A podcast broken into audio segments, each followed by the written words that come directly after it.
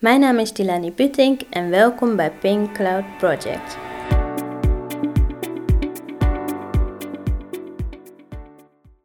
Vandaag ben ik hier met Café. Welkom. Dankjewel. Zouden jullie jullie zelf eens willen voorstellen? Fijn dat ik uh, uh, mag aansluiten bij, uh, bij de podcast van Pink Cloud. Ik ben Charlotte. Ik ben in 1990, 9 februari, geboren in Brazilië. En met drie maanden geadopteerd naar Nederland. Ruim een jaar geleden heb ik mijn familie teruggevonden. Inmiddels al twee keer terug geweest naar Brazilië. En de volgende reis staat op de planning eind januari. Hallo, bedankt uh, om ons uit te nodigen vandaag. Mijn naam is Jong Vierens. Ik ben medeoprichter en voorzitter van de adoptiebelangengroep uh, Café. Ik ben geboren uh, in 1976 in Zuid-Korea en een, jaartje, een klein jaartje later geadopteerd naar België, naar Antwerpen. En ja, ik heb mijn familie in Korea al 17 jaar geleden intussen teruggevonden. En ik ben intussen ook al verschillende keren terug geweest naar Korea. Dus ja, het is al een lang traject achter de rug. Voor de mensen die mij niet kennen, die misschien via café luisteren. Uh, mijn naam is Tilani Butink. Ik ben in Sri Lanka geboren en in 1992 uh, ja, geboren en geadopteerd naar Nederland.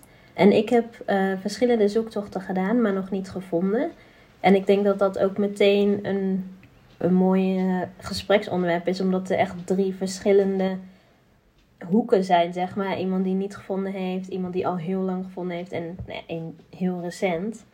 Nu ben ik eigenlijk meteen nieuwsgierig naar hoe was dat? Want een jaar, dat is echt, ja, dat is heel kort nog maar. Ja, ja dat was heel bijzonder sowieso. En helemaal niet verwacht. Want ik zocht nog niet zo heel lang. Ik was eigenlijk gewoon op de reguliere manier begonnen. Dus uh, met een DNA-test en uh, ondertussen ook via de de centrale autoriteit in Brazilië zelf. Daar kun je gewoon een officieel verzoek doen. Um, maar goed, daar kreeg ik niet op korte termijn iets uh, uit. Dus toen heb ik via een andere geadopteerde een uh, contact toegekregen van iemand die vrijwillig, die doet dit op vrijwillige basis, zoekt zij uh, families voor geadopteerden, maar ook geadopteerden voor families. En zij heeft ook vooral veel contacten in Brazilië zelf. En zij was dus wel bereid om voor mij te zoeken. Zij is uiteindelijk nog geen vier weken aan het zoeken geweest. En toen had zij ze al gevonden. Dus dat had ik ook niet helemaal verwacht. Want ik ga er gewoon, zoals denk ik meestal geadopteerden, ervan uit. Ja, van het slechtste. Dus er wordt niemand gevonden of het duurt jaren. Um, dus ik had helemaal niet verwacht dat dat uh, op zo'n korte termijn al. Uh, dat zij al iemand had gevonden. En toen bleek ook echt dat ze iedereen had gevonden. En daar kwam ook nog eens bij dat toen is gebleken dat ik illegaal was geadopteerd. Dus dat het ook echt niet de bedoeling was. En dat zij ook al 32 jaar naar mij op zoek waren. Omdat ik dus eigenlijk niet geadopteerd had moeten worden. Dus dat was wel echt in één keer een hele hoop informatie, vooral uh, in, die, uh, in die tijd. Ja, ja. Jeetje. Hoe was het voor hen om dan, want dat is ook opeens, dan ben je zo lang op zoek en dan opeens komt er iemand op bezoek van, nou, er zoekt iemand vanuit Nederland. Maar als je, wisten zij dat je geadopteerd was? Ja, dus zij wisten wel um, inderdaad dat ik was, uh, ja, eigenlijk in feite gestolen, zeg maar. Mm -hmm. van, van, uh, want mijn, uh, degene die voor mij heeft gezocht, die had als eerste twee nichten gevonden. Dus die wisten, mijn tante die heeft ooit een kind gekregen en dat kind is gestolen. En zij, heel de familie wist dat.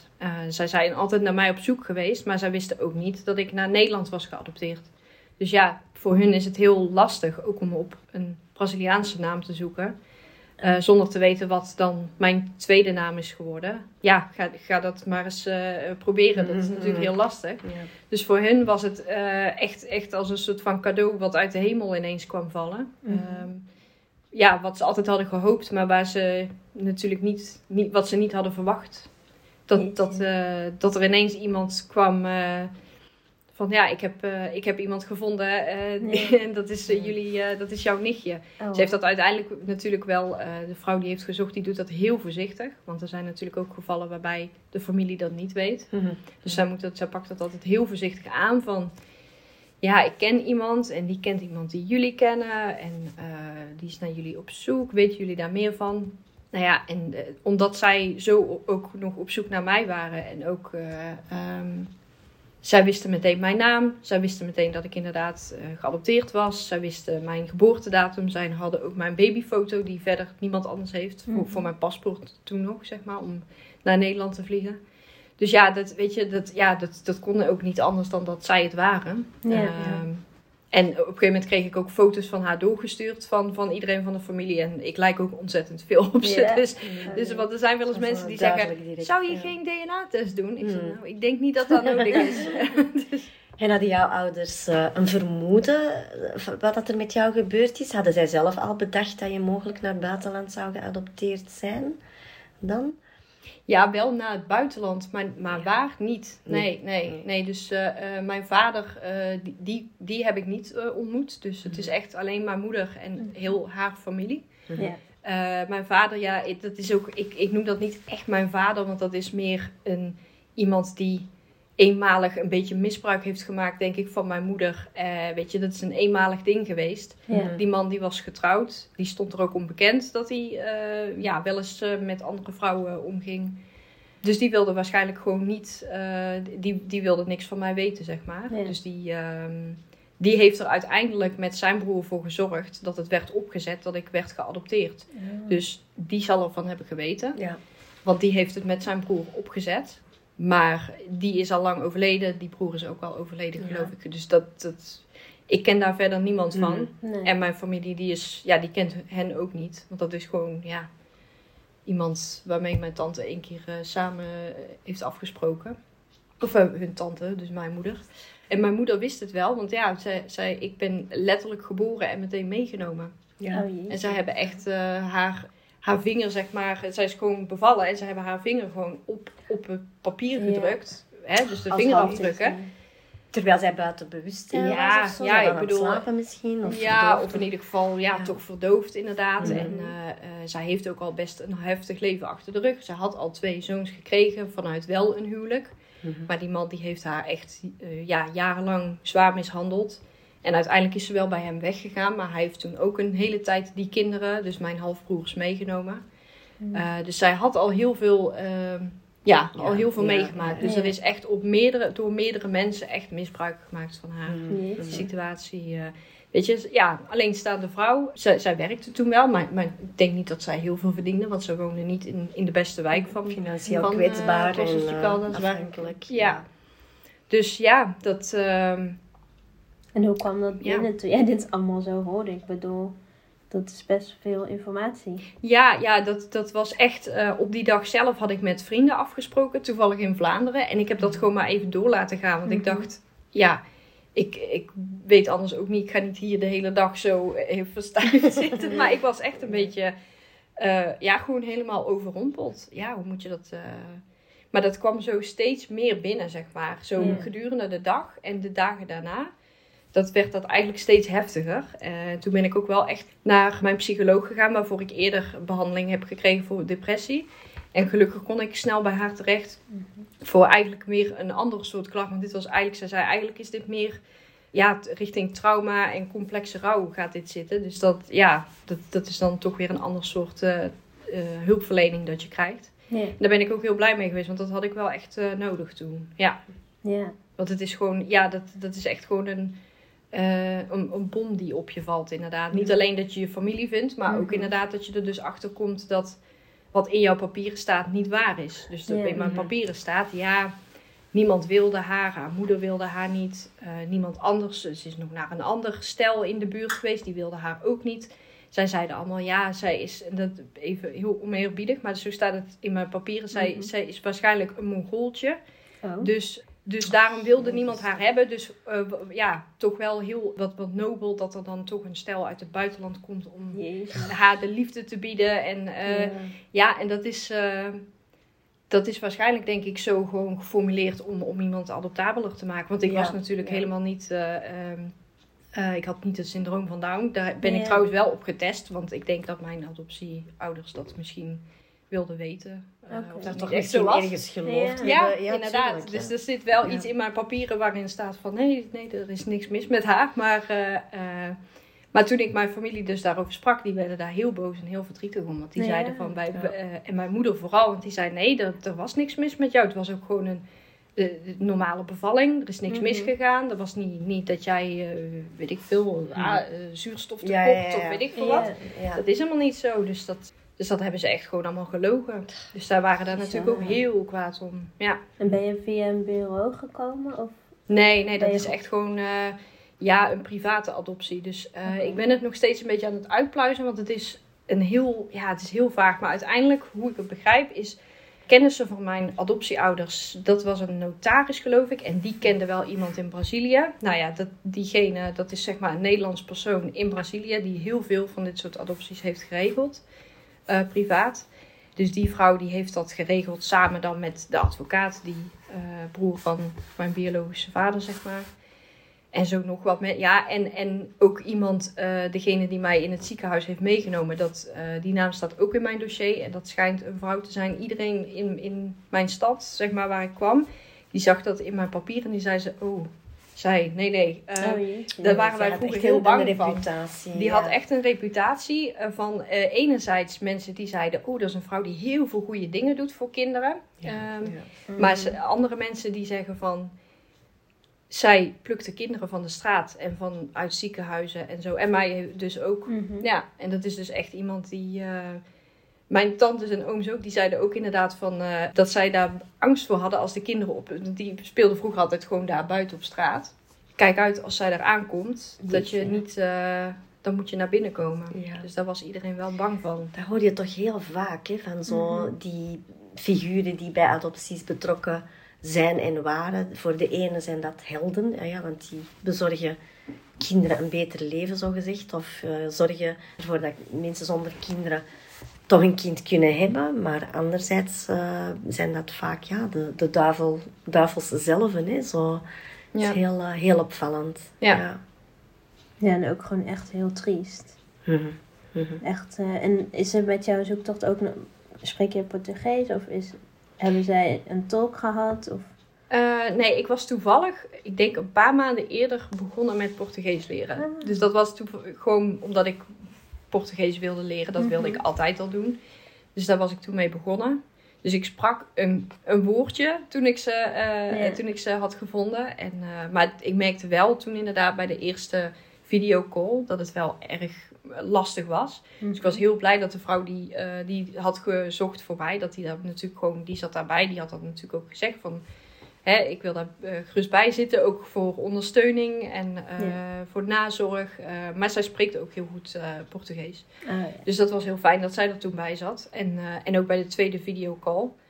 Dus zo langzaamaan merk ik wel dat het beter ging. En toen de eerste keer dat ik ging, toen dacht ik, oh ja, het is toch wel moeilijker dan ik dacht, de taal. Want zij spreken natuurlijk wel een dialect. En Mhm. ze spreken heel snel en veel en door elkaar en hard. En zoals wij dat doen in Brazilië. Dus dat, dat was wel wat lastiger. De tweede keer merkte ik dat het al een stuk beter ging. Toen dacht ik ook van, oh ja, ik kan gewoon zelf op pad. En ik kan mij prima redden in de winkels. En, eh, dus ik denk dat het de volgende keer ook weer een stukje makkelijker gaat. Maar ik ben daar ook wel... Elke dag probeer ik wel een beetje te leren. Ook eh, hè, met Duolingo. Maar ook eh, ja, door gewoon muziek te luisteren. En ja. Eh, eh, dingen op Netflix bijvoorbeeld te kijken. Ja, gewoon dat je echt... ge- Je, je blijft trainen. Je oor blijft trainen ook aan de, aan de taal. Mhm. Maar eh, ja. ja, tof. Weet je al wanneer je weer gaat? Eh, ja, dus eh, eind januari heb ik, eh, heb ik de volgende reis gepland. Dus dan, eh, en dan gaan we ook echt iets langer. Eh, dus wij zijn dan, denk ja, net iets meer dan twee maanden zijn we dan daar. Eh, Oh, ik ga dan ook echt half werken op afstand voor het bedrijf dat ik nu Oh, werk. En wauw. half, eh, half vakantie dan, zeg maar. Ja, ik vind het altijd moeilijk om het nog vakantie te noemen. Want het, Ja, dat is het ja, niet echt. het niet meer, hè? reis, zeg maar. Ja. Maar goed, ook een beetje op het oog met eh, ehm, als een soort van pilot, zeg maar, om eens te kijken of mijn vriend, want ik ga dan samen met mijn vriend weer, Mhm. die is iedere keer mee geweest tot nu toe, om te kijken of wij daar misschien deels zouden willen wonen. Oh, wow. Maar goed, dat willen we eerst gewoon eens even uitproberen voor twee maanden. Dus, dat, eh, dus vandaar dat we daar eh, op deze manier eh, voor hebben gekozen. En ja, ik- deze periode, mijn vriend, want wij zaten te kijken welke periode willen wij gaan. Toen zei mijn vriend, goh, ik zou het toch wel leuk vinden misschien om dan die periode te gaan. Want dan zijn we er met jouw verjaardag. Oh ja. En, eh, en met carnaval. Ah ja, dat zeker meemaken in Ja, Brazilië. Dat is wel echt Ik vind carnaval hier niet zo leuk, maar carnaval daar schijnt wel iets leuker te zijn. Vooral de muziek is iets beter. De outfits zijn ook beter. Iets smaakvoller. Ja. Oh. Maar jullie Ja. zijn eigenlijk op die korte tijd sinds dat je met je familie herenigd bent, ben je toch al verschillende keren naar Brazilië geweest. Ja, ja Hoeveel- dus hoeveelste eh, keer is het nu dat je gaat? De derde dan. De derde ja, keer, ja, dus ja. ehm, de eerste keer was eh 12 december. Dat weet ik nog heel goed, want ik heb gewoon een vlucht geboekt. En toen bleek dat ik aankwam op de dag dat mijn moeder jarig was. Oh. Dus dat was heel, heel bijzonder. Ja. En dus ik heb daar toen kerstmis gevierd en oud en nieuw. Dus dat was heel bijzonder inderdaad. En de tweede keer was toen in juni. Dus ja, dus dat is inderdaad in een korte tijd Ja, is heel best vaak. wel ja, veel, ja. En, Ja. en tegelijkertijd voor mij is het, voelt het iedere keer heel lang Ja. Ja. ertussendoor. Ja, Eh, ja, ja, zo is het. dus ja. Mhm. maar goed, ja, dat is denk ik ook heel verschillend per geadopteerde. Inderdaad, de ene die Ja. zegt na één keer van... eh, nou, ik vind het wel... Hè, het is een mooie reis geweest. Ik zou misschien nog wel eens terug willen, maar dat hoeft niet nu. En de anderen die gaan Ja. inderdaad heel vaak. Ja. Mhm. Klopt. ja. Ja, ik wil nog heel terugkomen op het woord vakantie. Want dat vond ik best wel. Dat had ik toevallig laatst met een eh, vriendin die ook geadopteerd is erover. Van als mensen om je heen dan zeggen van oh, eh, ga je dan alweer op vakantie? Of ga oh, je gaat wel vaak naar, in mijn geval Sri Lanka. Ja, dat, het is niet, inderdaad niet echt vakantie. Ik vind zelf, omdat ik nog niet gevonden heb, voel ik me, ja, je bent toch wel ook toerist. Omdat mensen toch zien dat je niet Mhm. echt Mhm. ja, je komt wel vandaan, maar je bent niet zoals hen. Ja. Ehm, dus ik voel me toch nog wel toerist. Maar ook weer niet. Want ik probeer toch ook dingen te zoeken om te doen die niet... Nou ja, in Sri Lanka het geval niet alle witte mensen doen, zeg maar. Dus je probeert Ja. een beetje local te zijn. Maar ja, dat kan ook niet echt. Mhm. Maar ik vraag me dan af hoe dat dus is als je dus gevonden hebt en dus familie kent. Dan, ik heb het gevoel dat je dan automatisch, maar dat is ook waarschijnlijk wat ik mezelf als gevoel geef, dat je dan automatisch nog meer, ja, minder toerist wordt. Ja en nee. Ga, ik denk, ja, echt local, zoals de locals zelf, dat zullen wij wellicht nooit meer worden. Nee. Hè? Ik denk dat, Nee, eh, dat dat niet meer mogelijk is. Ik merk wel, ja, natuurlijk kan ik mij voorstellen, hè, want ik heb nooit zo moeten zoeken zoals Mhm. jij dat bijvoorbeeld eh, doet op dit moment en heel veel andere geadopteerden. Ehm, gelukkig maar, hè, want ik kan mij voorstellen dat dat best een heel moeilijk, emotioneel moeilijk Mhm. en, en een heel intensief eh, proces is. En ik denk inderdaad, als je nog aan het zoeken bent en je gaat terug naar je geboorteland, ja, dan ben je daarmee bezig. Hè. Dat is inderdaad, eh, wat hoort er allemaal bij? Weeshuizen bezoeken, bevolkingsdiensten afschuimen in de hoop eh, daar dingen te vinden, politiekantoren bezoeken, eh, noem maar op. Dat valt natuurlijk wel weg eens je familie gevonden hebt. En dan kan je denk ik wel wat meer beginnen genieten van de dingen. Hè. Eh, natuurlijk, ja, ik denk de eerste keer dat mensen in hun land van herkomst komen, ja, dan ga je zo die typische toeristische dingen waarschijnlijk wel door. Alle landmarks en hotspots en musea bezoeken. Natuurlijk, ja, als je de vijfde keer gaat, dan ga je dat niet allemaal eh terug doen. En dan, ja, dan probeer je toch wel wat meer deel te nemen aan het gewone leven. En natuurlijk ga je ook shoppen en je Ja. gaat naar dat leuke strand en waar iedereen naartoe gaat, dat is, dat is logisch. Maar ik herinner mij de laatste keer dat ik in Korea kwam, eh, dat was dan denk ik de vierde keer dat ik er kwam met een vriendin. Dan vonden wij het ook gewoon heel leuk om op een bankje op de straat te gaan zitten en mensen te kijken. En wij konden dat echt een hele dag volhouden Ja. als we wilden. Dat doe je niet op vakantie, want dan heb je een hele lijst met dingen die je wilt doen en die je gezien wil hebben. Maar daar komt dan wel ruimte voor als, je, als je al vaker bent geweest. En als heel dat belastende van die zoektocht eh, weggevallen is. Toen jij voor de eerste keer naar Brazilië ging, was ook meteen om te ontmoeten of ben je daarvoor ook al? Nee, dat was dus meteen om mijn familie te ontmoeten. Ja, en, en dat is uiteindelijk...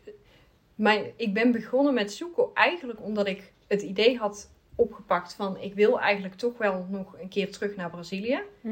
Maar wat moet ik daar dan? Inderdaad, met het idee van... Ja, ik, ik, de- ik denk niet dat ik daar dan... Ik, ik kan niet daar gaan zoeken, want, want waar moet ik dan beginnen? Mhm. Maar ik wil daar ook niet zomaar verloren in mijn stad komen. En dan sowieso had ik niet het idee, ik wil de toerist hier gaan uithangen. Daar had ik niet zo'n zin in. Ja. Maar ik dacht, ja, dan weet ik niet wat ik moet doen. Want ik ken hier niemand. Dus dat was eigenlijk ook een beetje het vertrekpunt in eerste instantie van mijn zoektocht. Natuurlijk zit daar veel meer onder. eh, Mhm. hè, dat je eigenlijk ook gewoon graag je familie terug wil vinden.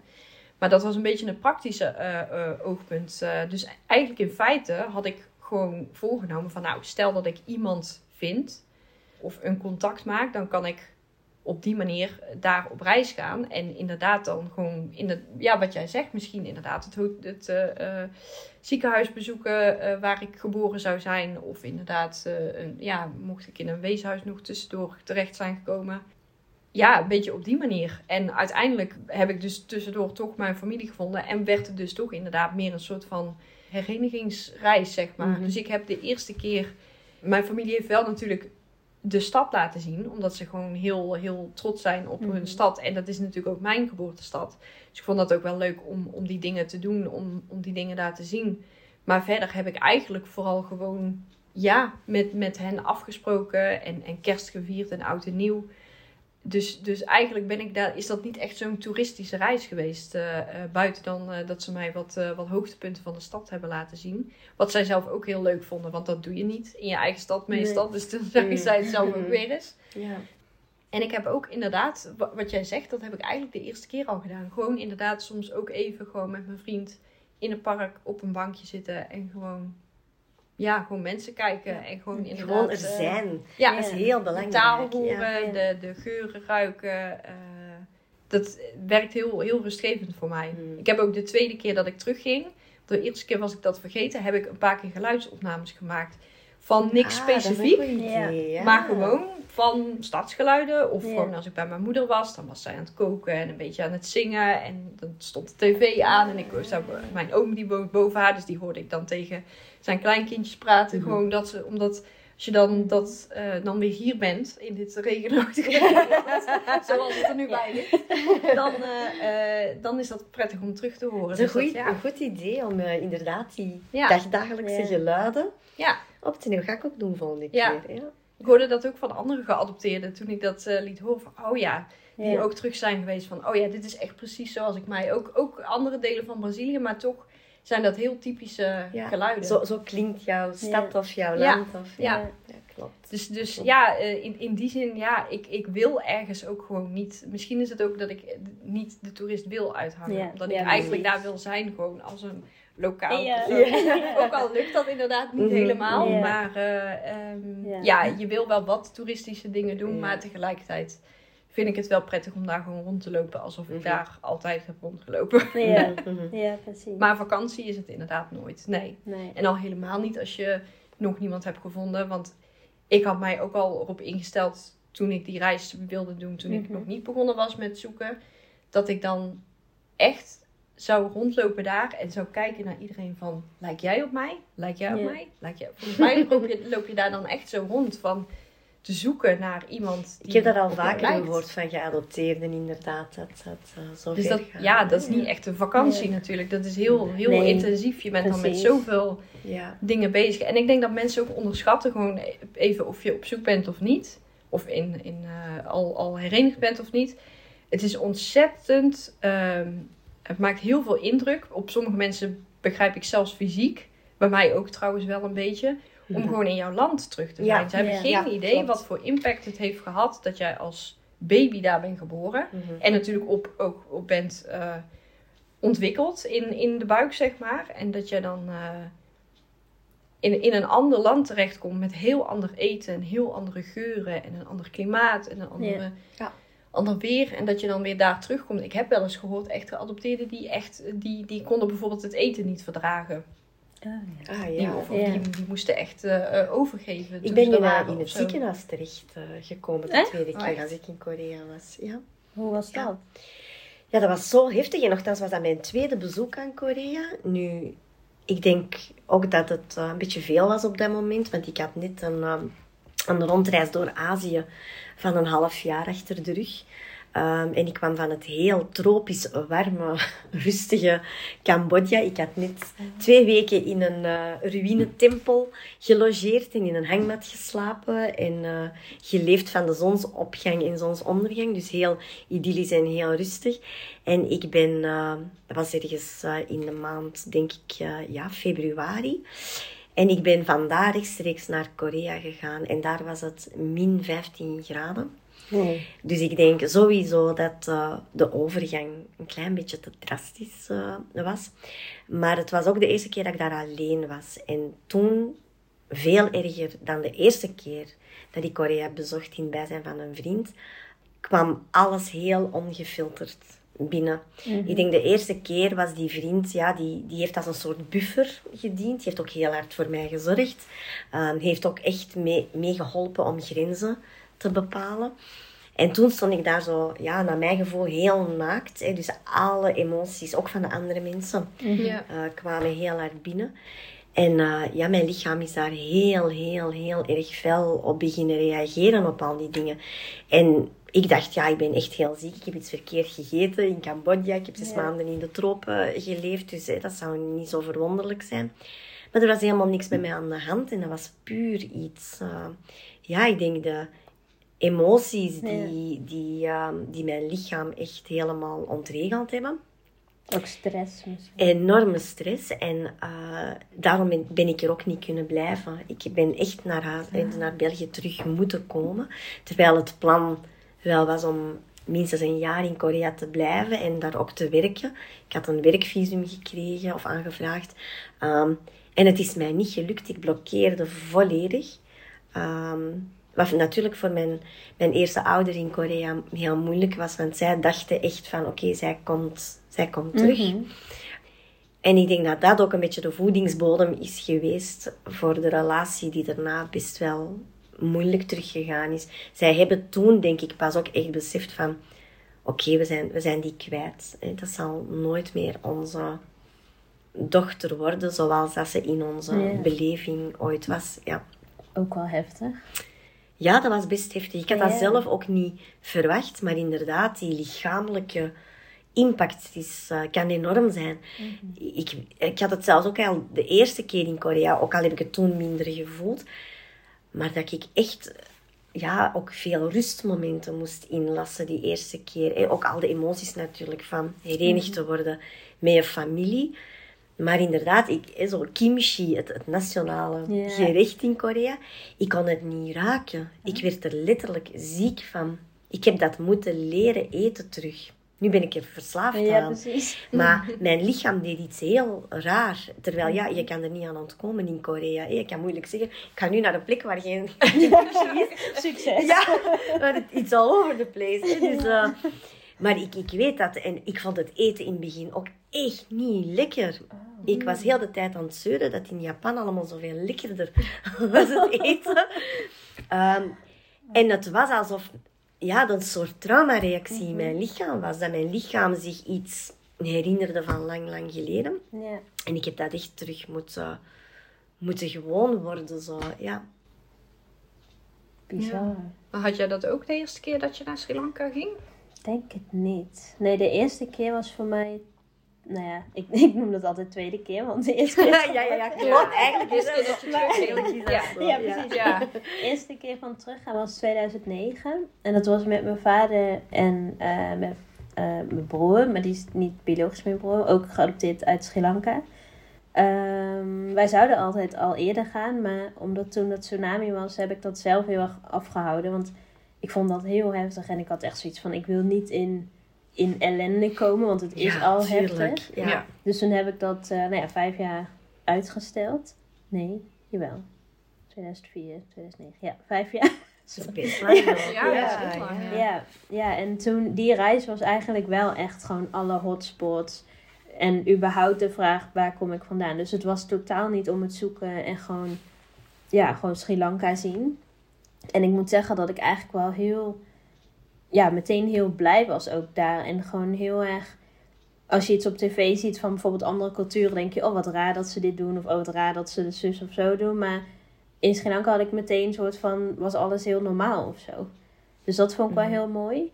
Maar het was ook wel weer echt heel veel dat ik dat wel onderschat had. En vooral die keer met de zoektocht, 2015 was dat.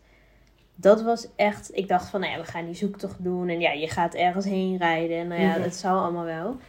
Maar ehm, onderweg alleen maar geslapen, helemaal moe. En gewoon, ja, dat, meer op die momenten dat het wel echt heel zwaar was. Maar qua eten, nee, daar ben ik echt heel verliefd op geworden. In het begin was het gewoon lekker en dan hier niet over nadenken dat je het Ja. ook hier kan eten. het een noodzaak. Ja. Precies. Ja. En door, tijdens de COVID-tijd ben ik het hier gaan ontdekken. Want ik vond altijd die lijst met kruiden heel intimiderend. Want dan had je echt twintig kruidsoorten. En dan alleen een ui en een, eh, nou ja, een kip of een aubergine of zo.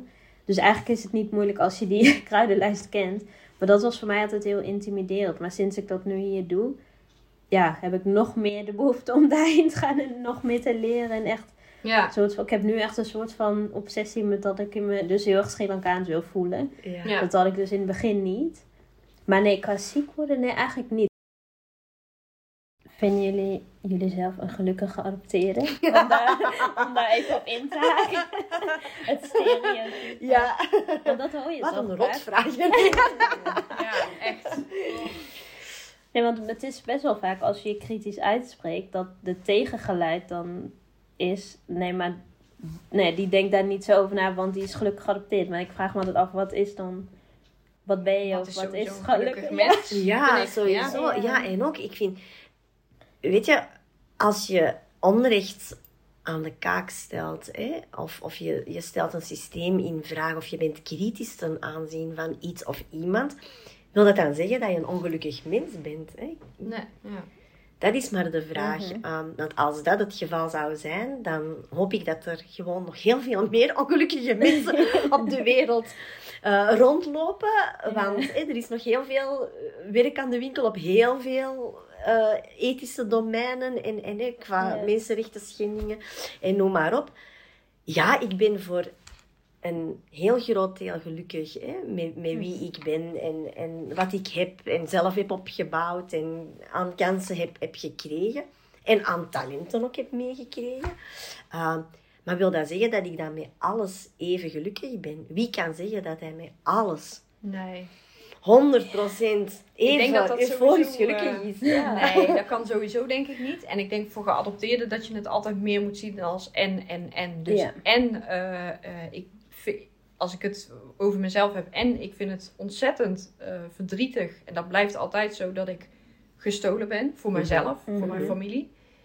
En toch ook, eh, het heeft zo moeten lopen. Dus dat probeer ik ook te aanvaarden. Dat heeft er ook toe geleid dat ik in ieder geval een ontzettende lieve vader heb. Een ontzettende lieve eh, zus.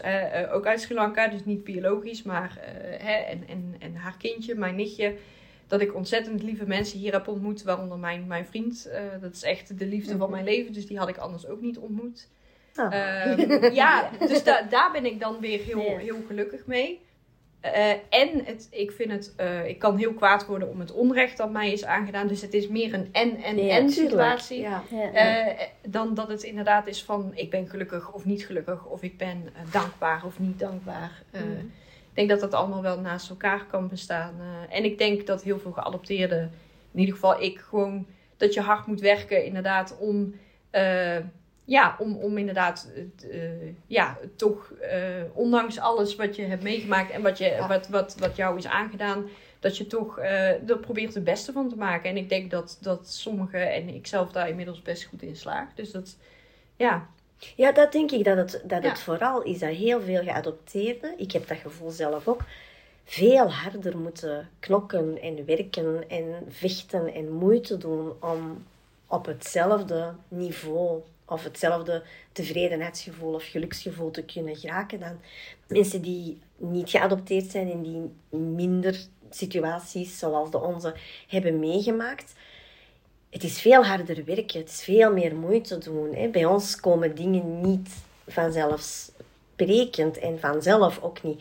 Ik denk als je gaat kijken naar ha, het aantal therapeutische trajecten dat de gemiddelde geadopteerde al achter de rug heeft, voordat hij ergens een zekere minimale vorm van stabiliteit heeft weten opbouwen Ja. in zichzelf en in zijn leven, ja, dat, dat is natuurlijk helemaal anders dan, dan bij andere mensen. Hè. Uh, waarmee ik niet zeg dat niet geadopteerden hè, ook niet uh, bij bepaalde uitdagingen hè, in het leven zijn gekomen of in het leven hebben moeten uh, mee moeten maken.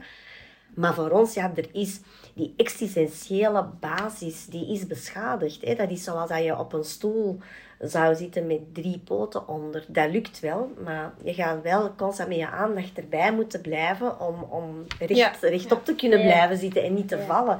En ik denk dat dat een beetje het gevoel is dat heel veel geadopteerden hebben van ja, dat lukt wel. En je ziet dat ook aan, aan onderzoeken waarbij dat uh, blijkt dat geadopteerden uh, het zoveel malen beter doen op school bijvoorbeeld. En dat is heel contradictorisch, want dat staat dan recht tegenover andere onderzoeken die hebben geconcludeerd dat geadopteerden tot zes keer sneller of vaker een suïcidepoging ondernemen dan hun niet geadopteerde leeftijdsgenoten. Dus dat is ook een en-en verhaal. Hè? Mm. Mensen kunnen maatschappelijk een zeer geslaagd leven leiden, um, kunnen een topjob doen, kunnen uh, academische titels bij elkaar sprokkelen alsof het niks is. Maar zegt dat iets over jouw geluksgevoel in het leven? kan ook bewijsdrang zijn. Absoluut. Ja. En vaak is het gedrag. Inderdaad, compensatie. Ja. Ook vanuit angst vaak van als ik niet goed presteer, ga ik terug verlaten worden. Ga ik niet mogen blijven? Ga ik opnieuw uh, liefde, waardering en appreciatie verliezen? Um, en niet elke dokter of niet elke advocaat of niet elke uh, ingenieur mhm. is ook even gelukkig in alle domeinen van zijn of haar leven. En dat is voor geadopteerden niet anders.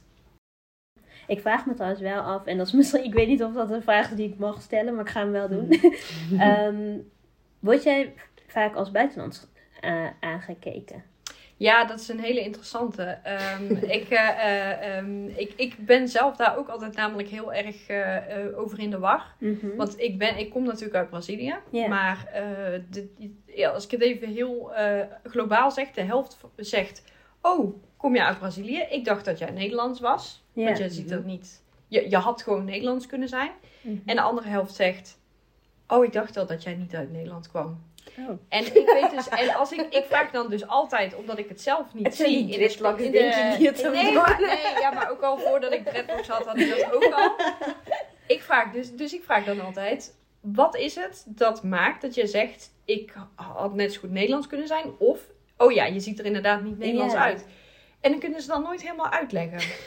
ik moet wel zeggen, ik heb wel steeds vaker mensen die zeggen je hebt niet dezelfde, uh, hè, ondanks dat ik niet, ik, ik ben uh, niet van kleur, maar zij mhm. zeggen wel, je hebt een ander, andere huid, zeg maar. En ik heb daar iemand anders uit Brazilië, die er een beetje, zeg maar, mijn soort huid heeft, ook wel eens over gehoord.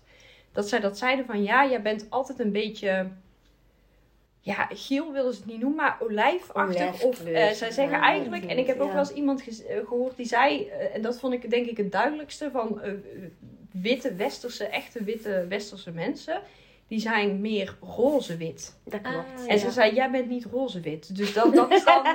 Oké, ja. En zij zeiden het, weet je, mensen zien het ook bijvoorbeeld als ik dan op de foto's met mijn familie, om, mm mijn vriend staat daar ook bij, die zegt, jouw vriend is daar dus echt anders dan jij en je familie. Nou heb ik natuurlijk ook donkerder, uh, uh, mensen van donkerdere huidkleur in mijn mhm. familie, maar... Mm ja, sowieso Brazilië, weet je, het is één grote smeltkroes. Dus je hebt niet de Braziliaan. Mhm. Dus dat, dat is sowieso al lastig. Ja. Um, maar in principe, ja, ik, dus ik weet het zelf ook nooit. Nee. Ik voel mij niet Nederlands.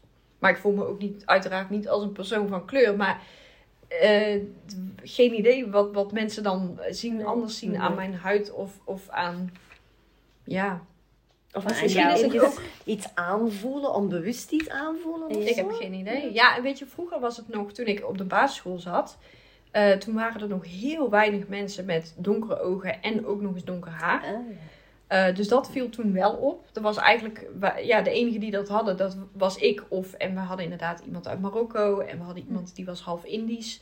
Dus die hadden dat wel. Dus ja, dan, dan, word je, dan snap ik het nog wel. Dan word je een beetje daaronder geschaard, zeg maar. Maar eh, dat is inmiddels ook al, niet, al lang niet meer zo Nee. in Nederland. Weet je, je hebt heel veel mensen met, met donker haar Ja, en met donkere ogen. Dus ja, ik heb geen idee. Het Ja. is... Het maar is ook goed, misschien de toon van mensen. Want als je zegt van, oh ja, inderdaad niet. Of van, ehm, ik dacht dat je Nederlands bent. Dat klinkt bijna als een compliment. Maar ja, moet dat per se compliment zijn? Voor een Nederlander Voor, zelf? ja, voor mij was dat altijd geen compliment. Nee, want ik precies. wou altijd heel graag eh, dat mensen mij eh, erkenden als Braziliaans. In ieder geval niet, ja. niet per se als, als, als buitenlands of Ja. zo. Want het is ook niet leuk om te horen dat... dat eh, ik weet niet of jullie dat hebben gehad van... Hé, maar je bent eigenlijk ook gewoon. Het is nooit, je bent Nederlands, maar je bent eigenlijk ook gewoon, Gewoon, soort ja. van. Het is altijd, er komen heel veel Ah, woorden bij. mensen zeggen, zeiden dat tegen mij. Ja, maar jij bent eigenlijk ook wel echt een Belg. Ja, hè, zo, dat, ja. Maar wel Ja. eigenlijk. Eigenlijk, en ook Echt? dat gewoon, gewoon. Ja. Hè, want je bent gewoon als je een Belg bent. Als je geen Belg bent of Ja. geen Nederlander Ja. bent, dan ben je niet gewoon. Ja, Hè? ja. Ja. Ja, heel gek is dat. Hè? Ja, Ja. Of als er racistisch wordt gedaan. Ik weet niet hoe dat dan bij jou was. Maar bijvoorbeeld... ehm, nou ja, dan, dan gaan ze bijvoorbeeld over mensen van kleur hebben. En dan iets racistisch. Nee, maar jij niet. Ja, jij bent een goeie. Ja. Ja. ehm, Oké, bedankt denk ik. Ja. Ik ben nog steeds gekleurd. Ja, ik weet niet hoor. Maar Ja. Aziaten zijn allemaal heel slim. Aziaten zijn heel goed in wiskunde, wetenschappen. Dat heeft mij heel mijn schoolcarrière eh daar goed achtervolgd. Nee, ik was er echt, Nee. ja, ik was echt afschuwelijk slecht in wiskunde. Ik had dan ook nog wel een adoptie, dus die twee jaar ouder was, die dat ook wel bevestigde. Die was heel goed met cijfers en Ah, in wetenschap. Dus dat zorgde er ook voor dat er bij die leerkrachten, waar ik dan twee jaar later bij terecht kwam, ook zo dat beeld heerste van ja, nog een wiskundig genie in onze, in onze klas. Ja, dat viel er natuurlijk wel heel erg hard tegen. Ehm, en waardoor mensen echt dachten, zij is lui, ze doet haar best niet, ze wil het niet doen. Terwijl dat helemaal mijn ding niet was. Hè. Zo, mensen vroegen ook heel vaak van, ja, kan jij dan ook ontzettend goed viool spelen? Hè, want dat was zo in de tijd van die ene bekende violiste eh, van eh, Azië, eh, die daar zo, hoe noemden ze nu weer? Ik ben de naam kwijt, zo'n heel bekende. hè. Dus toen ging, kwam ook dat beeld tot stand van Japanse wonderkinderen. Ja, hè, precies, op de ja. piano en, en met de viool en de dwarsfluit en, en noem maar En op. turnen. En turnen. En, hè, ah, dus ja, wij zijn allemaal zo, worden zo gezien als overachievers. Oh, ja. Wat de druk ook heel hoog ligt, want jij mag niet falen. Hè? Jij moet wel mee. En het klopt inderdaad dat dat ook wel een beetje in de Aziatische natuur en genen zit. Maar wij zijn niet opgegroeid in Azië met ouders die ontzettend veel druk uitoefenen op hun kinderen. Die enorm veel tijd en geld investeren in de opleiding van hun kroost. Dus ja, wij zullen niet en een astronaut en een advocaat en een artsendiploma op één mensenleven halen. Wat er dan voor zorgt dat je bijna een failure bent in heel Ja, veel dat is ook wel natuurlijk een hele bekrompen manier van denken. Hè? Dat alle Klopt, Aziaten, ja, dat, is zeker. hetzelfde. Dat Zeker. eh, eh, hè, vanuit het racisme naar Aziaten ook is toegenomen sinds de coronacrisis. corona, klopt. Eh, ja.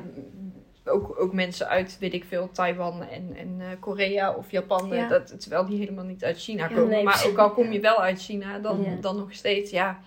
Ja. Eh, het is gewoon heel bekrompen om, om te denken dat, dat ah, je hebt een Aziatisch uiterlijk, dus dat hoort erbij. Of je hebt ja, een dus heel dat uiterlijk. hele Dus stereotype. eh, jij Ja. wel, eh, eh, weet ik veel, jij zou wel aan yoga doen zeker. En jij zou wel, Ja. dat- Jij ligt elke week bij de Ayurvedische Ja, massage. precies, ja, inderdaad. Ja. En voor mij dachten ze allemaal dat ik goed kon dansen en voetballen. Dus- Ja, ja, ja. Ja. Je hebt ook je pakje voor de carnaval. Ja. Ja, precies. Ja, Ja, ja. En ik denk als, als vrouwen weten we ook allemaal zo als exotische Oh, vrouwen. Ik zeg het nu even tussen aanhalingstekens. Ja, wat daar de, de impact van is. Hè. Wij zijn exotische vrouwen. Als Aziatisch meisje heb je dat toch heel vaak eh, die opmerking gehad. Die eh, seksualisering van vrouwen met kleur. Ehm, ik weet nog, als ik in de middelbare school zat, eh, was er zo'n heel bekend boek dat, dat uitkwam in Vlaanderen. Een boek van Chris de Stoop. Ze zijn zo lief, meneer. Heeft hij als titel. En dat was een boek over de seksslavernij vanuit Zuidoost-Azië. naar België. Dus de mensensmokkel, uh, wat toen echt een topic uh, geworden uh, was. Het was een, een heel goed boek, want hij mm kloog dat dan wel zeker aan. Maar dat was ineens een fenomeen. Dat bestond natuurlijk al langer, maar hij heeft dat echt op de kaart gezet. En het neveneffect was dat nog meer mensen zo gingen kijken naar oh, Aziatische vrouwen. Want opeens werden alle Aziatische vrouwen moesten wel geïmporteerde postorderbruidjes of hoertjes zijn die door mensen, smokkelaars, uh, naar België zijn gebracht. En zelfs kinderen op school, want daar werd toen zodanig veel over gesproken, dat was echt in het nieuws. En ik kreeg daar zelfs op de middelbare school opmerkingen over. Ineens had ik heel veel aandacht van jongens die mij ervoor niet zagen staan. Want ja, die Aziatische vrouwen en meisjes, dat zijn seksgodinnetjes. Hè. Dat zijn vrouwen die uh, heel sensueel zijn, die heel dingen... Verzorgend. Heel verzorgend. Ja. Ik, eh, ik weet niet of jullie zich nog herinneren. Um, het is al wel een tijdje geleden, was er zo een journalist die een online interview gaf voor de BBC vanuit Korea. En zijn kinderen komen oh, ja. binnengewandeld. Die is oh, fantastisch. Ja, ja, ja, En je ziet dan zo'n Aziatische vrouw in de achtergrond die in die kamer binnenkomt gesneld om die kinderen zo snel mogelijk en zo onzichtbaar mogelijk, maar inderdaad een iconisch fragment. Ik ben er toen echt van geschrokken hoeveel mensen, ook in mijn vriendenkring, want ik had dat filmpje gedeeld op sociale media, iedereen heel hard lachen, maar hoeveel mensen er als vanzelfsprekend van uitgingen dat die Aziatische vrouw de nanny of de poetsvrouw was. Oh nee. Terwijl... Je ziet dat kindje toch ook gewoon? Ja, mensen hadden de, legden de link niet, terwijl zijn oh, vrouw een professor is aan de universiteit in Zuid-Korea. Oh, en ik weet dat ik daar echt van in shock was, want inderdaad, voor heel veel mensen, en zelfs vrienden die zichzelf antiracist noemen. Mhm. hè? En waar ik zeker ook van ben dat ze dat menen. Ja. Zelfs zij gaan, voor die mensen kunnen Aziatische vrouwen of vrouwen van kleur, maar een aantal dingen zijn. Dat is de poetsvrouw, dat is de nanny, de huishoudster. Dat is misschien, in, zeker in Amerika, de, de nailstylist. En oh, daar staan Koreanen ook voor bekend. En de dry cleaning lady. Um, maar professor aan een universiteit, getrouwd met een wereldberoemde journalist. Oh dat, komt, dat is niet het eerste dat in mensen hun hoofd uh, opkomt. Ik ken verhalen, ik heb het gelukkig zelf nooit meegemaakt, maar ik ken verhalen van geadopteerden die, uh, waarbij aangebeld wordt door een pakjesdienst die een, een pakje mhm. komt leveren, die de deur open doen van hun eigen huis en waaraan gevraagd wordt om of meneer of mevrouw thuis is om een pakje in ontvangst te nemen. Oh, wat erg. Ja. Dat is echt heel sad. Dat is inderdaad heel erg. En als je dat, zulke verhalen, dan weer in je mhm. Land van herkomst gaat vertellen, men kan zich dat niet voorstellen. Want zij denken dan vaak dat wij de chosen one zijn. Het beloofde land. De uitverkorenen die naar dat rijke, mhm. geciviliseerde land met al zijn mogelijkheden uh, hebben kunnen gaan. En mijn familie in Korea begrijpt niet dat ik geen dokter ben geworden met al de... Uh, kansen qua onderwijs die hier zijn. Hè, gratis universiteit of bijna gratis universiteit. In Vlaanderen zijn we op dat vlak zeer, zeer verwend. Uh, terwijl voor hen de ultieme droom is om hun kinderen naar een universiteit in Europa of in Amerika te kunnen sturen. Om weer even het onderwerp terug te brengen naar de zoektochten. Hebben jullie tips of iets wat je anders had willen doen nu je ja, weet hoe het gegaan of ja, geëindigd of nog bezig is? Wat, wat zou je van tevoren misschien, wat had je willen weten? Of? Ik denk sowieso neem je tijd. Ja. ja haast jezelf niet. Want ik, ik hoor het heel vaak dat geadopteerden die bericht krijgen dat er een familielid of familie is teruggevonden. Uh, die dezelfde week nog bij wijze van spreken op het vliegtuig zouden willen stappen ik denk dat je jezelf tijd moet, moet geven. Het hoeft ook niet allemaal tegelijkertijd. Want het is heel heftig. Uh, emotioneel, soms ook lichamelijk. Um, en ik denk dat je ook moet zien dat er ruimte is in jouw leven. Uh, om de impact daarvan op te vangen. Hè. Dus als je, ik heb de grote fout gemaakt door naar Korea te gaan. Ik heb wel genoeg tijd genomen, ik heb ongeveer een jaar gewacht. Maar ik ben uh, midden in een relatiebreuk de eerste keer naar Korea gegaan. Dat was niet slim. Uh, ik woog ook nog maar 36 kilo toen ik terugkwam van Korea. Omdat het zoveel stress was. Hè.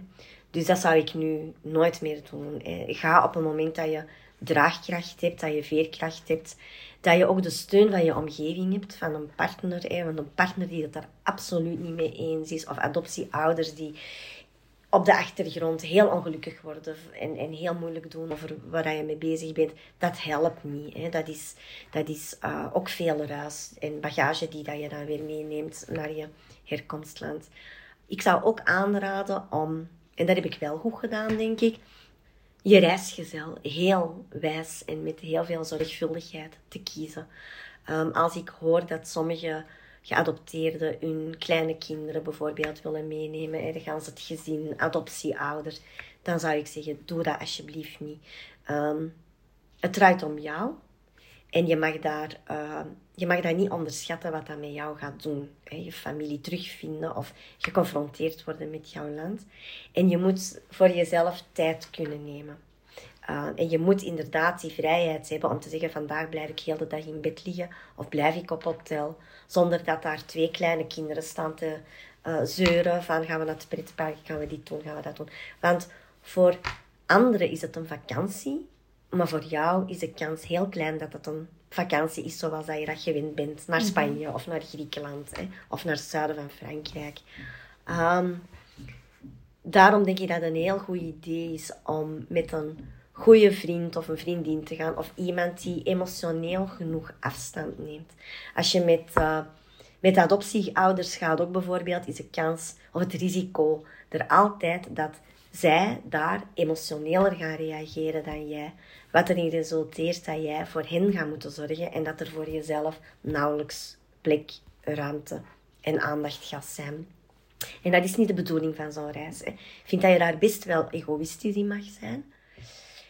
En verder zou ik sowieso afraden aan adoptieouders met nog vrij jonge of kleine adoptiekinderen om snel terug naar het land van herkomst te gaan. Ik weet dat dat iets is wat dat nu heel veel jonge adoptieouders uh, denken dat erbij hoort, dat eh, bij goed adoptieouderschap hoort, dat is met die kinderen zo snel mogelijk teruggaan en zelfs eventueel familie te zoeken. Ik raad het af. Waarom? Omdat het niet aan jou als adoptieouder is om dat initiatief te nemen. En zeker bij kleine kinderen die zich nog volop aan het hechten zijn aan jou, aan hun adoptieland. En die net de boodschap krijgen van je moet onthechten van alles wat je hebt gekend. En dan ga je tegelijkertijd zeggen, maar nu willen we dat je terug tijdens deze vakantie die verbinding maakt. Dat geeft heel dubbele signalen. Ehm, en kleine kinderen kunnen dat niet plaatsen en kunnen daar enorm van in de war geraken. Ook wat zoeken naar familieleden in de plek van jonge kinderen of kleine kinderen betreft, zou ik zeggen van, doe dat niet. Ook dat is niet jouw verhaal. Het is, dat initiatief ligt niet bij jou. Of er moet natuurlijk een urgente reden voor zijn, bijvoorbeeld een medische reden. Dan is dat natuurlijk een, nog een andere kwestie. Maar ik vind het niet aan adoptieouders die kinderen ongevraagd te confronteren. Ik vind het niet aan adoptieouders. oh, Oké, de buren zijn aan het verbouwen, dus sorry voor de achtergrond. Nee, maar ik vind het dus niet aan adoptieouders om eigenlijk jonge of kleine kinderen ongevraagd opnieuw met dat, uh, met dat verleden, zo kort na de scheiding, na de traumatiserende scheiding van hun familie, van hun omgeving, om hen daar opnieuw in te gaan duwen. Ja. Terwijl alles is gericht op een goede hechting in, in Nederland of, of in België of waar dat uh, het optiegezin dan ook woont. Uh, dat is wel heel veel dat je vraagt van een kind. En uh, laat het bij de geadopteerde zelf. En als die behoefte er is, uh, wees er dan voor hen en zat er dan voor klaar en ondersteun daarin. Maar het is niet aan jou. En ik weet dat veel adoptieouders denken dat dat er nu bij hoort en ze doen dat uit goede intenties.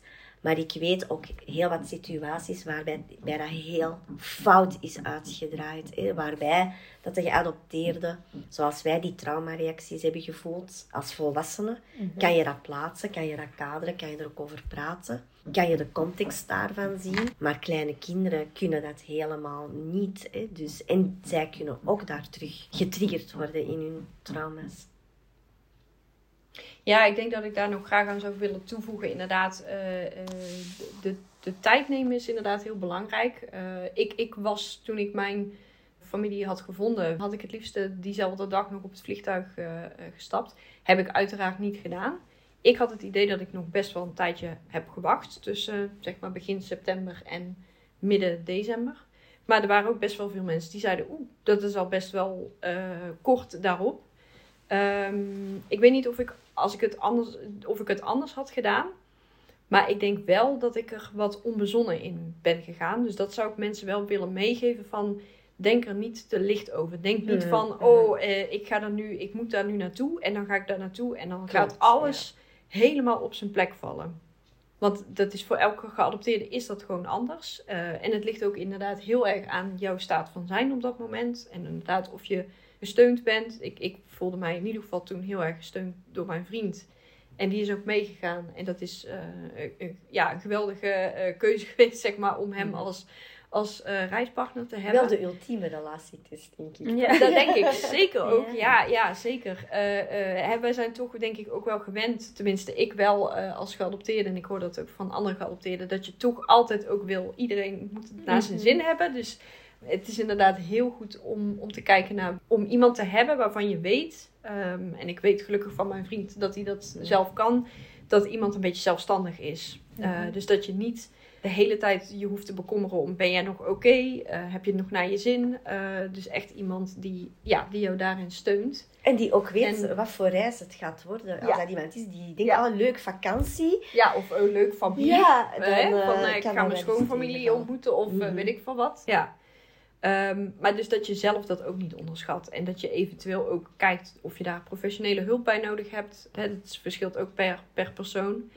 En, en dat is helaas iets wat nog niet in onze maatschappij is. Maar dat zei de vrouw die voor mij uh, mijn familie heeft gevonden ook. Ik vind eigenlijk dat geadopteerden... Je hebt je familie gevonden. En je gaat je familie bezoeken. Die hebben echt een, een flinke tijd nodig dat ze vrij kunnen krijgen van hun werk. Ja, klopt. Dat die niet ook nog hoeven door te werken. En die hmm. mogen echt eens eventjes daarmee bezig zijn. En die zouden dan niet ook nog zich moeten bekommeren om... Ik uh, moet om zeven uur op en ik heb nog allerlei overleggen. En ik moet nog allerlei deadlines halen. Ja, en is, uh, zeker. En hè, even buiten het feit dat jij jouw reis gewoon altijd van jouw eigen uren doet. Mm -hmm. als jij daar nou, wel iets minder onbezonnen dan ik aan begint. En wel gewoon ook vrij neemt van je werk ervoor en daarna dan is dat ook allemaal voor jouw eigen rekening. En ik vind dat wel bijzonder, omdat het namelijk voor veel, steeds meer bedrijven wel zo is ingeregeld voor adoptieouders, dat die uh, verlof krijgen. Ja, en dat snap ik natuurlijk ook wel, want je moet natuurlijk, hè, ik, hè, ik, ik, het is niet dat ik zeg, uh, zij zouden dat niet moeten krijgen. Dat vind ik heel uh, nee, logisch, want je hebt ook ouderschapsverlof. Dus ik snap ook mm -hmm. inderdaad, hè, je, wil, je gaat een, een kind halen en je gaat daarna naar huis. Het is ook de bedoeling dat je daar even de tijd voor neemt. Maar ik vind dat heel bijzonder dat daar. Uh, hè, dus er zijn genoeg advocatenkantoren die, die dat kunnen inregelen voor bedrijven om, uh, om adoptie, ouderschapsverlof te regelen. Mhm. Maar er bestaat niet zoiets als roetsreisverlof of zo. Om ja, mij zo te financiële tegemoetkoming. Ik bedoel, Korea is echt wel een heel dure bestemming. Die vliegtuigtickets van ons, hè, voor, voor degenen die echt van, vanuit andere werelddelen komen, dat loopt de spuigaten uit misschien een beetje gek omdat ik zelf niet gevonden heb om deze tip te geven. Maar ik zou ook heel erg erbij stilstaan dat, ondanks dat je egoïstisch mag zijn, je mhm. haalt ook de andere kant het leven ook een soort van overhoop. Als in, dat doe je niet bewust, want mhm. het is gewoon wat het mhm. is. Maar ik zou wel open-minded zijn dat zij ook moeten wennen en dat, ja, er is nog een kant. Ja, klopt. Ook, ja, ja. daar heb je helemaal gelijk in. Wat ook op de schop wordt genomen en die trauma's zitten er aan beide kanten. Maar Precies, ja. ik denk als je het kan waarmaken, als je het ook kan permitteren, eh, sowieso is het een goed idee, denk ik, van zodra dat je zo'n zoektocht begint, dat, mm -hmm. vanuit café raden wij dat ook altijd aan. Dat is dat je onmiddellijk met een therapeut contact opneemt. Daarvoor moet je nog niet direct Mhm. een gans traject starten. Ja. Maar dat er wel iemand klaar staat voor jou. Want de kans dat er op een bepaald moment in dat zoekproces dat het moeilijk gaat worden voor jou, is bijzonder groot. En dan is het altijd goed dat er al iemand is Ja. die op de hoogte is. Zodoende dat je niet eerst dan nog heel dat verhaal moet gaan doen en Ja. moet gaan zoeken naar een geschikte hulpverlener of therapeut.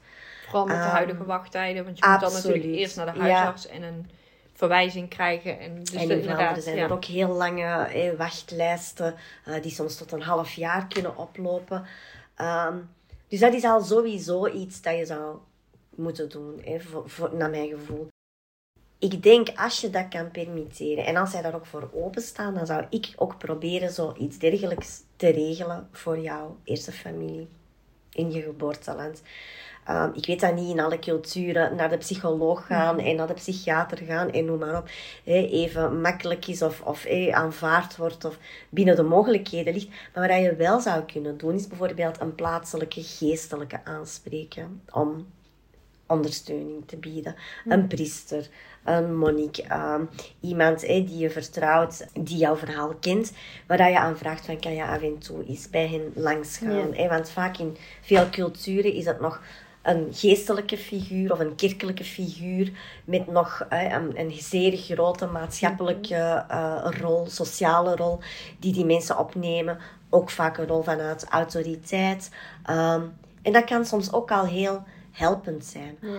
Of dat je contact opneemt met een lokale NGO, een, eh, het Rode Ja. Kruis of Artsen zonder Grenzen of noem maar op. En dat je daar iemand probeert te zoeken hè, die een beetje extra ondersteuning kan geven en die eens langs gaat eh, bij jouw familie om te vragen hoe het Ja. ermee gaat.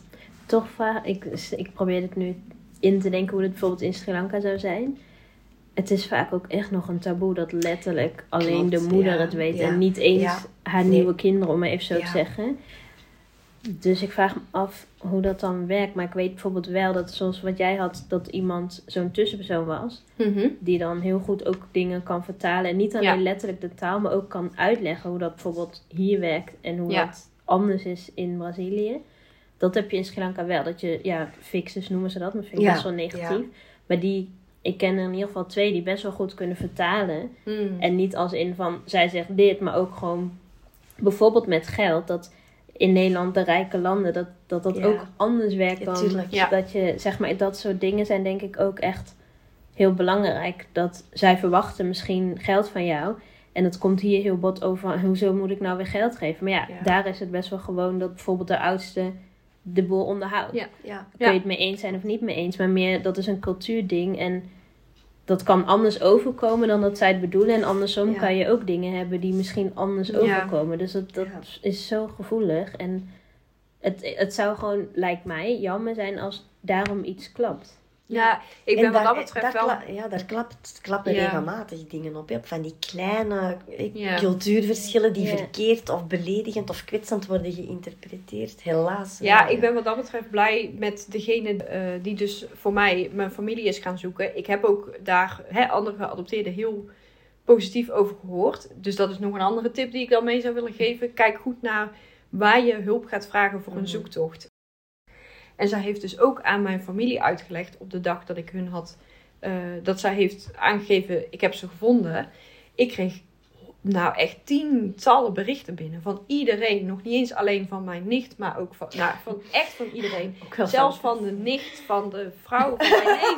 Weet je, iedereen is daar familie. En dat was heel veel. En ik eh, wilde op zich wel eh, daarop reageren, maar dat, dat ging gewoon niet. Nee. En het is heel fijn om dan iemand te hebben die eigenlijk, zij is niet zelf geadopteerd, maar ze heeft heel veel met geadopteerden gewerkt. Dus daar had ik maar een half woord voor nodig om dat überhaupt aan Mhm. haar uit te leggen. En zij is- heeft dat ook heel netjes aan mijn familie uitgelegd. En gelukkig heb ik een hele begripvolle familie die dat ook helemaal snapte. Maar dat is inderdaad heel belangrijk dat jouw eh, tussenpersoon inderdaad iemand is die dat ook even kan afvangen. En die dat niet alleen in de taal, maar ook in de cul- culturele Ja, en ook bewoordingen een beetje kan. beseft kan wat adoptie van- inhoudt. Hè. We- hè, Ja, de- ja, dat- dat toch heeft wel ze wat inderdaad eh, de materie Ja. kent. Hè. Ja. zij heeft echt inderdaad uitgelegd van... Hè, als niet geadopteerde begrijpen wij dat misschien niet. Maar voor zo iemand is dat dit, dit, is, dit is even, dit is echt een, een gigantische klap. Dus buiten dat het heel fijn is en dat dit natuurlijk alles is wat je wil. Ja. Uh, ja, heeft ze gewoon heel duidelijk uitgelegd. Ja, een beetje in hun bewoordingen hoe dat werkt met hechting en Mhm. dat soort dingen. Dat, dat zij Mhm. snappen van, oh ja, oké, ja.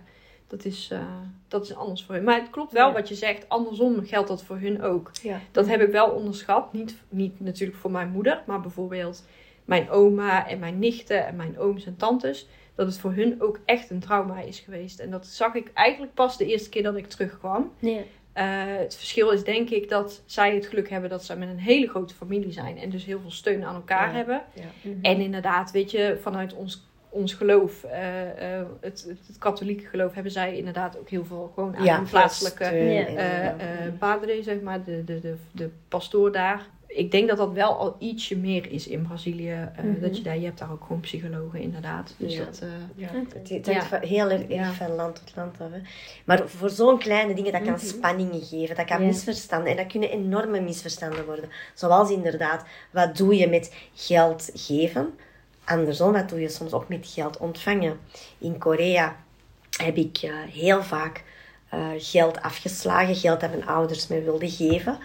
Niet beseffende dat ik hen daarmee beledigde en enorm Mm. mee kwetste. Voor hen was dat een nieuwe afwijzing. Hè. Ehm, en heb ik ook pas veel te laat beseft dat dat eigenlijk voor hen, dat is de enige manier waarop zij iets voor mij kunnen doen. Dat is geschenken geven, dat is Ja. geld geven, dat is alles betalen voor mij als ik daar ben.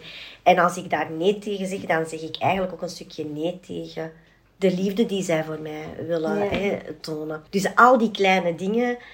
En ik wist ook pas, ja, zelfs nog maar vrij recent, dat, hoe zwaar dat doorweegt in Korea. Omdat inderdaad, in Korea is het ondenkbaar dat kinderen iets betalen voor hun ouders. Dat wordt echt als een, als een, eh, soort mislukking van de ouders Ah, eh, bekeken. Echt alsof zij sukkelaars zijn. Hè. Koreaanse ouders zouden nog liever zichzelf levenslang in de schulden steken om jou mee op restaurant te kunnen nemen, dan dat zij jou zouden toestaan dat jij een keertje zou betalen. Ik heb dat al zo veel keren gevraagd, maar dat wordt niet eh, aanvaard. Hè. Maar ook bijvoorbeeld, wat doe je met misschien veel belangrijkere dingen, zoals jij woont ongetrouwd samen met jouw partner. Mhm. En jouw ouders zijn zeer katholiek, zeer gelovig, Ja. zeer hè, conservatief. Wat doe je als je gay bent, als je LGBTQI Mhm. bent? Eh, het is nu november Adoption Awareness Month. Eh, wat gaan jullie allemaal doen met café? Oh, we hebben heel wat op de planning staan, zoals altijd. Hè, maar in, natuurlijk in november steken we een tandje bij eh, voor November Adoption Awareness Month. En we beginnen met de 4e eh, november, zaterdagavond, een online filmvoorstelling van de film Forget Me Not van Sung Hee Engelstoft. Zuid-Koreaans geadopteerde die in Denemarken terecht is gekomen. En eh, die film gaat eigenlijk over het huidige eh, adoptiesysteem in Zuid-Korea. Waarbij drie eh, meisjes of dames gevolgd worden die ongewenst zwanger zijn. En die moeten kiezen of besluiten wat ze met de opvoeding van hun kind gaan doen. Dan hebben wij nog een live café, maar daar weet ja, jij de alles 19e. over. Ja, ja, ik zat eventjes te checken. Is het nou de 19e? Inderdaad, op een, eh, eh, op een zondag. Eh, begint om 10 uur. En dan hebben we inderdaad online, komen we samen. En meestal bespreken we dan een thema. En het thema is nu op zoek naar je adoptiedossier. Er is natuurlijk heel veel over in de media verschenen Ja. de laatste maanden. Eh, het gaat dan dus echt om het deel van je adoptiedossier wat hier ligt. Hè? Dus eh, inderdaad, eh, Jong zal iets vertellen over Vlaanderen. En ik zal samen met Stephanie Donghe iets over Nederland vertellen. Mhm. Ehm, dus ja, we zijn heel benieuwd wat, wat daaruit komt. Er zijn natuurlijk heel veel mensen nu ook, steeds meer mensen op zoek naar hun dossier. Dus Ja.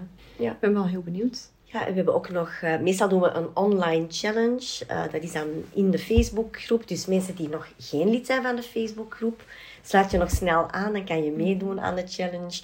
Ehm, en dan dagen we mensen uit met een opdrachtje iets dat ze online kunnen doen. Een foto posten of een verhaal delen of uh, een filmpje maken van zichzelf. Eh, dat is meestal zo vrij ludiek en luchtig dat we dat houden.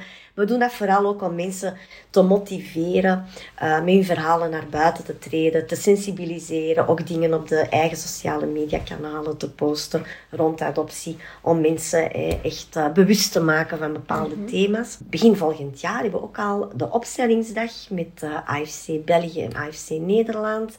Era van Geel en Annemieke van Houten, die een een opstellingsdag voor ons komen begeleiden in Antwerpen. Helaas zit die al vol, mhm. maar we werken wel met wachtlijsten, want die opstellingsdagen zijn heel populair. Dus moesten mensen zich toch nog willen inschrijven, dan kunnen ze op de wachtlijst komen te staan. Want ja, het kan altijd gebeuren dat iemand toch nog uh, afbelt.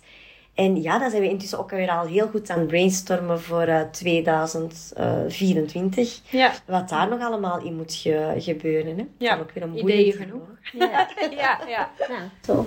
Ik uh, wens jullie heel veel succes en veel plezier met alles. Dankjewel. Dankjewel. Bedankt voor het luisteren naar deze aflevering van Pink Cloud Project. Wil jij nou graag je mening geven of heb jij een vraag of wil je gewoon een leuk berichtje achterlaten voor de gast of gasten? Dan kan dat op Instagram bij pink.cloud.project.